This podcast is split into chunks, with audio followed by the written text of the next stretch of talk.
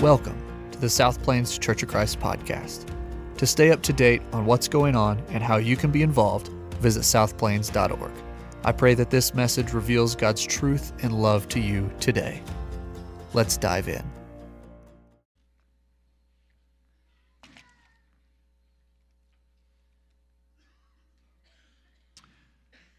Well, we end this series on the Holy Spirit this morning with a picture, a picture of living water. Fire, as we've said in the scriptures, represents God's presence, as we've sung about this morning. The Holy Spirit is with you, the Holy Spirit is in you. Water in the New Testament often represents God's salvation. This is where the Holy Spirit convicts you and seals you. You are forever brought into the presence of God through what Jesus Christ has done for us. And if you've been listening, you may have picked up on this, and you may not. The first two messages in this series really were about what believers should do. The Christ follower should be filled with the Holy Spirit. That's where we began in Acts chapter 2. And the next one was about being sent out by the Holy Spirit out of the Gospel of Luke and how those who follow Jesus are not about themselves, but about others and for others. These last two messages really address what unbelievers should do. They should be assured of life by accepting or putting their confidence in what Jesus has done for them and accepting Him as Lord in baptism, calling on His name, Romans 10. Holy Spirit is the guarantee of the promise be assured. And today we consider the fact that unbelievers must turn to believe in Jesus. We'll be in the Gospel of John, chapter 4, if you want to open your Bibles there or turn on your Bibles or swipe up your Bibles or whatever it is you do. In John chapter 4 is a picture of that very thing, along with a woman by a well. But first, there's two verses that point out what Jesus is teaching about being in the Spirit, living in the Spirit, God being Spirit. And then we'll connect all of that with the story, okay? Verse 23 But the time is coming, indeed, it's here now when true worshipers will worship the Father in spirit and in truth. The Father's looking for those who will worship Him that way, for God is spirit. So those who worship Him must worship in spirit and in truth. Why is Jesus teaching her this? Because God is spirit, and those who worship must worship in spirit and in truth. What's the backdrop for all this? Well, Jesus is talking to a woman who believes that worship must be tied to a particular location. And so he corrects her by teaching her that actually God is everywhere, in all times, and in all things. And the way you worship him in truth accurately and in spirit, that is, with all that is within you and who you are, all who you are, and all the time. So worship must be this way.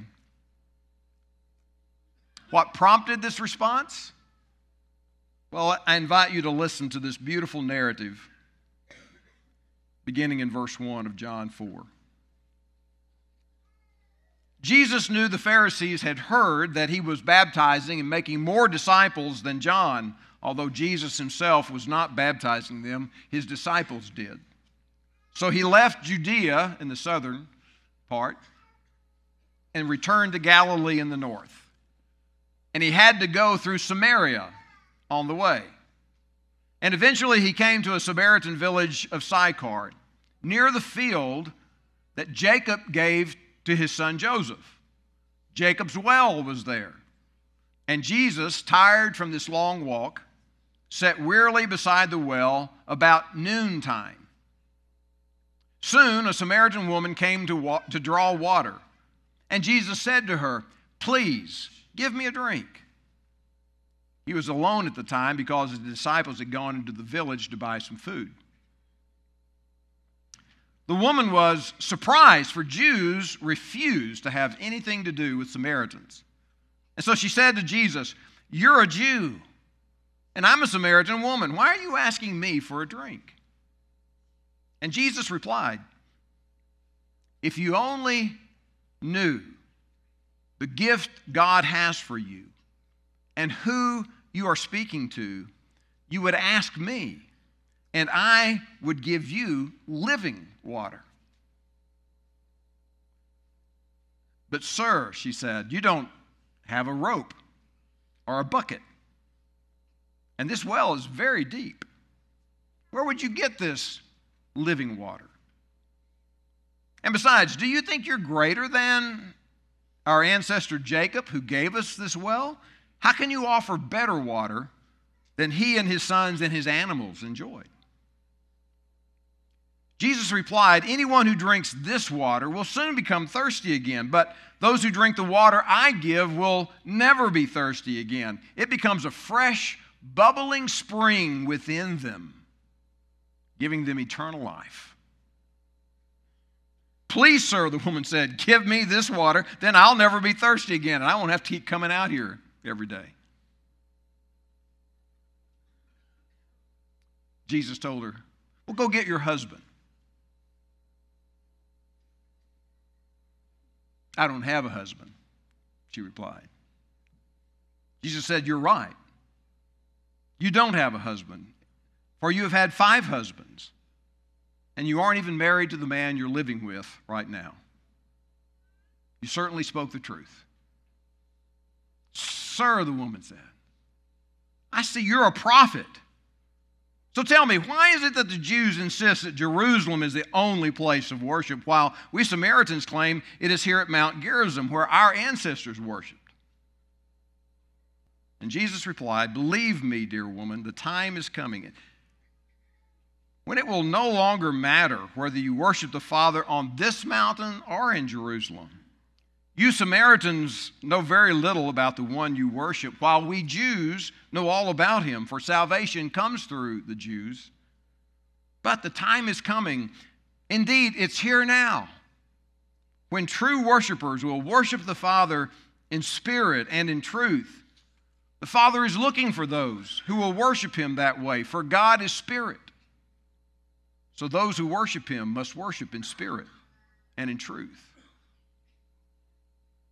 And the woman said, Well, I know that the Messiah is coming, the one who will be called Christ. When he comes, he'll explain everything to us. And Jesus said to her, I am the Messiah. From the beginning to the end of Scripture, the hope of a coming Messiah is central. Throughout the Old Testament, the idea of a coming Savior, from, from Genesis 3, speaking of crushing the head of the serpent, to, the, to the Malachi chapter 3, the Messiah is coming. Here in John chapter 4, this woman is saying, I know, I know the Messiah is coming. And Jesus replies, I, the one speaking to you, am He. And in this text, Jesus, the highly anticipated Messiah, approaches an obscure Samaritan woman. And in this encounter, everything changes. Jesus talks about this living water that we, and we learn that this living water cannot be contained or restrained by social barriers. Now, there were a lot of social barriers between Jesus and this woman but there is no dam, there is no barrier, there is no impediment that will stop God from redeeming his people in the world. And spirit led disciples are bridge builders, not bridge burners. Spirit led disciples are part of the solution, not part of the problem. Spirit led disciples see all people as made in God's image, not as potential enemies. The good news tears down the walls that we unfortunately build. What are some of the walls between Jesus and this woman? Well, there's a racial barrier, obviously. Jews and Samaritans hated each other. There was an, an ethnic identity that each associated with, and that kept them from each other. There's a gender barrier as well. Women and men don't interact in this culture like this. And there is a moral barrier. This woman is a moral outcast. She is living, the way she's living is not the way she should. And Jesus is a rabbi, and Jewish rabbis don't associate with immoral Samaritans. She acknowledges this herself in verse 9. It's also not the time of day. It's, it's the heat of the noon. The sun is central in the sky. You go to get water early in the morning or late in the cool of the evening. She was there alone at midday to avoid the public shame. People knew who she was, and people didn't want to associate with her. So, why does Jesus reveal his messiahship to this obscure, immoral Samaritan woman? Why didn't he do why didn't he reveal himself to the influencers, the key religious leaders? Well, as we heard in communion, Acts 10:34, God doesn't show favoritism. In fact, we see in John chapter 4, if you begin and reading, you, you realize that Jesus is for the elite because there's the story with Nicodemus and he is for the outcast, as we see here in this story. And frankly, Jesus is for you. Wherever you fall on this scale. So we should expect Jesus to rescue, to reconcile people, rather than be surprised that Jesus saves. Why? Because grace is given to all sinners. Verse 10 If only you knew the gift of God that is available for all. We are all different from somebody. Maybe in a different setting, you and I would be the outcast. In many ways, we're all like the woman at the well. Haven't you ever been somewhere where you didn't feel like you belonged, somewhere where you didn't feel like you fit in? You know what enslaves all cultures? Something called ethnocentricity.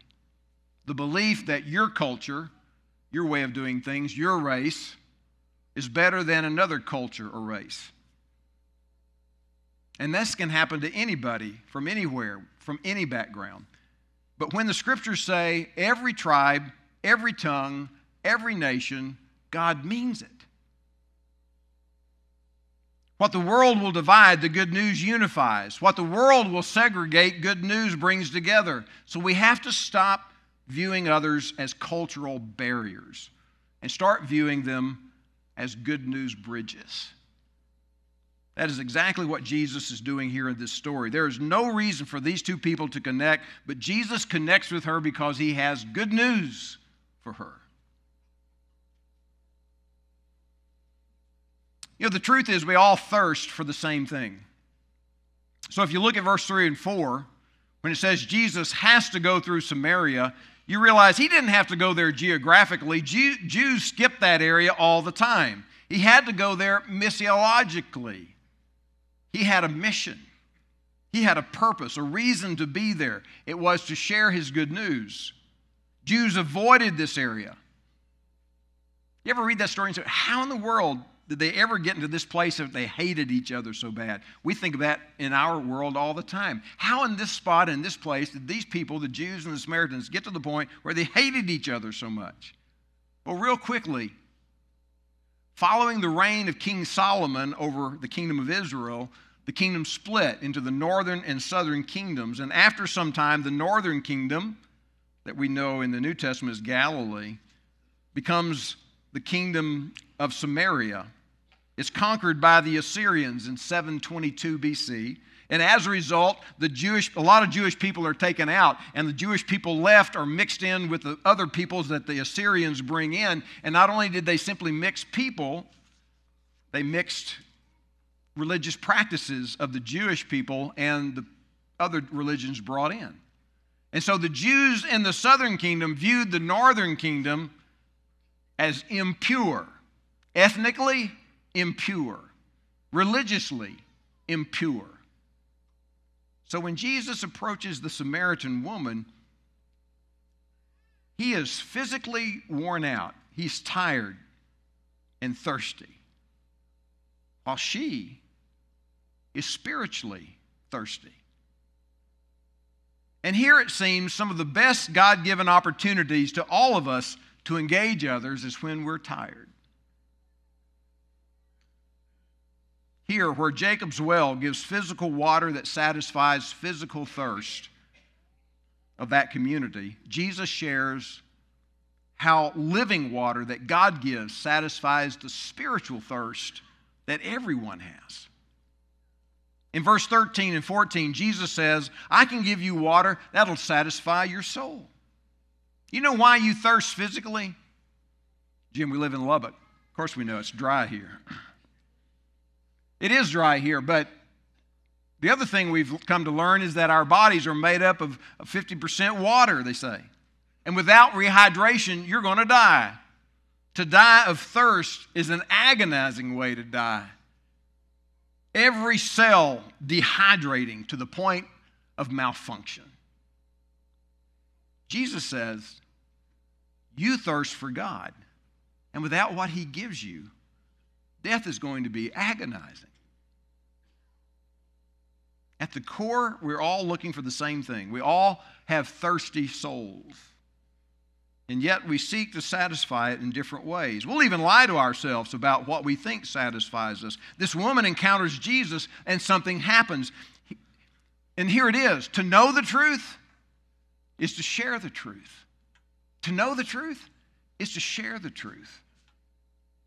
So in verse 15, she says, Okay, okay, I think I hear you. How do I get this living water? And what is it? And Jesus says, Go get your husband. What a strange response from Jesus.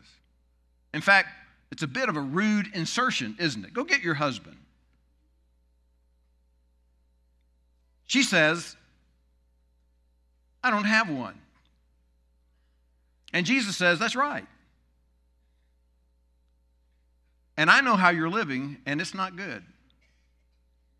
And the woman says, oh, You must be a prophet. Now, what Jesus is doing here is moving her from a picturesque metaphor of living water to the gritty realization of her sins. You're sleeping with a man that you're not even married to. Jesus is truthful when he says, You speak the truth to the woman. But then Jesus unmasked her sin. And folks, repentance repentance is us giving up our sin to God. It's not a painless process. It's a wonderful thing that Jesus took our sin and took care of our sin problem on the cross, but it was not free. And he tells her, what you are trying to find by giving yourself to all these men, I have. She then tries to redirect the conversation in verse 20 by pointing to some geography. You worship there, we worship here. It's all good. Let's just leave it like that. I mean, you do your thing, we'll do our thing. And I mean, we, we only accept the, uh, what Moses wrote, you accept the words of the prophets. And Jesus says to her, No, the place of worship, it's going to be irrelevant. In fact, it already is. And he kind of loses her in verses 21 through 24. And so she gives up. And in verse 25, she says, Oh, well, don't worry. When the Messiah comes, he'll, he'll, he'll work this all out, he'll explain it all. And Jesus says, You're talking to him. Jesus comes to her personally. Next, there's an interesting exchange with the disciples about food. They're amazed he's talking to this woman. And then we pick up in the story in verse 28. The woman left her water jar beside the well. The woman left her water jar beside the well and ran back to the village, telling everyone, Come and see a man. Oh, yeah, we know you and your men. No, no, come see a man who has told me everything I ever did. Could he possibly be the Messiah? So the people come streaming from the village to see him. You see what she left? I'd never seen this before. I, I knew about the guys. You know, Matthew left his tax collecting booth, and, and the fishermen left their fishing business, their nets. Here's a woman who left what she so vitally thought she needed her water jar with physical water in it. She left it there to go and tell about the Messiah. She left the physical water to share the spiritual water. The people in her town know, know her. They all know her. They know her sin, they know her background. And what does she say to the people? Come see a man. Uh, no, no, he's different. Not like the other men that she was known to be with. And what happened next? Verse 39 this, many, many, many of the Samaritans from that town believed in him because of the woman's testimony. He's told me everything I ever did. They believed because of this woman's testimony. The obscure Samaritan woman at the well. This woman who had three strikes against her, a woman in a male dominated society, a Samaritan viewed as ethically impure, a bad reputation because of her bad immoral decisions. Three strikes, you're out. But not with Jesus. She knew the truth and she shared the truth. And when she did, the whole village showed up. Who would have thought? Church, there is power there is power. This is the power of, of worshiping in spirit and in truth. Of the Holy Spirit in our lives. No matter what your background and backstory might be, if you believe in Jesus and turn from your sins, putting your confidence in Him, the Holy Spirit can work in you. Even if you go to those who may think the vilest things of you, and God may save the whole lot because of your testimony. So, are you thirsty? May our continual prayer in this place be Lord, fill me with your Holy Spirit so God can work in you as a bridge builder, as a solution partner, as a God image seer as a good news teller. Come, Lord Jesus. This morning it'll be elders down front in the balcony. Kern will be in the prayer room. And we're going to close our time together and pray this song. Let's stand together as we sing. Thanks for listening. Again, I want to encourage you to visit southplains.org where you can find all sorts of information, including how to contact us and how to request prayer. Thank you for joining us.